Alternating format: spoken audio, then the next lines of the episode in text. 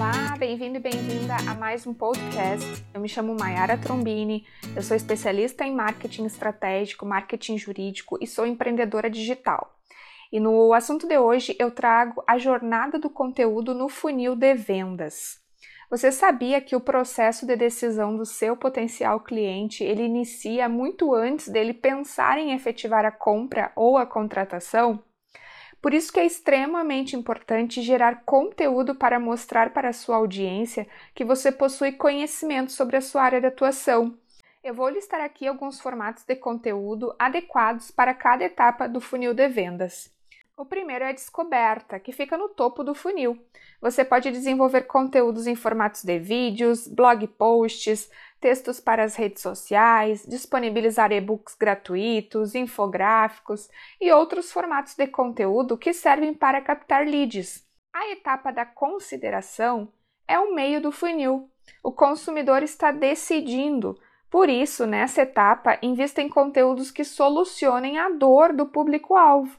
Você pode fazer lives, webinars, e-books, vídeos e blog posts, que são os artigos. Por exemplo, é, na advocacia, você pode construir um e-book é, com o seguinte tema: Como a recuperação judicial pode ajudar a sua empresa?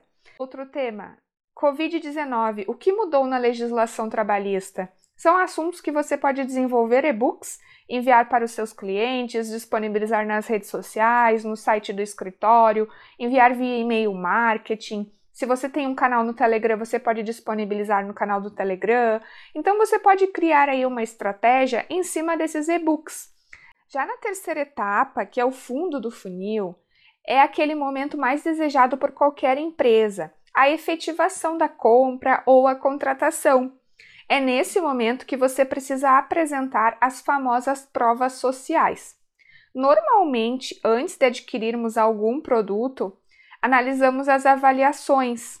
O seu prospect também analisa esse ponto antes de comprar o seu produto ou contratar o seu serviço.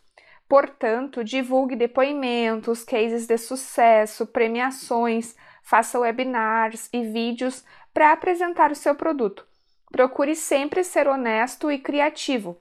Só que no caso da advocacia, procure divulgar premiações, que são os rankings jurídicos, as novas conquistas do escritório, como uma nova sede.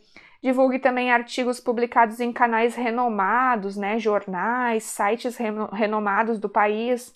Se você possui uma mentoria online ou curso online na área jurídica, Procure acumular depoimentos e deixá-los visíveis nas páginas de ambos os projetos. Faça lives, webinars com frequência para atingir o público-alvo, tá? Então isso é muito importante. Eu tenho um artigo chamado Como organizar lives nas redes sociais. Eu vou deixar o link aqui para você ter acesso a esse artigo, que pode ser interessante também. Agora que você já sabe um pouco mais sobre o funil de vendas, compartilhe esse conteúdo com quem ainda não sabe. Tá? Aproveite também e confira as minhas dicas uh, a respeito de técnicas de storytelling. Também vou deixar o link aqui do artigo para que você possa aprender um pouco mais a criar histórias uh, nos seus conteúdos, né? E engajar cada vez mais com o seu público-alvo. Também não esqueça de conhecer os meus cursos online, redes sociais para advogados e escritórios jurídicos e produção de conteúdo na advocacia, que estão com 50% de desconto agora nesse período de pandemia. Espero que você tenha gostado desse conteúdo, aproveite essas dicas, comece a produzir cada vez mais conteúdo relevante para a sua audiência, assim os resultados começam a aparecer. Até o próximo podcast, um abraço.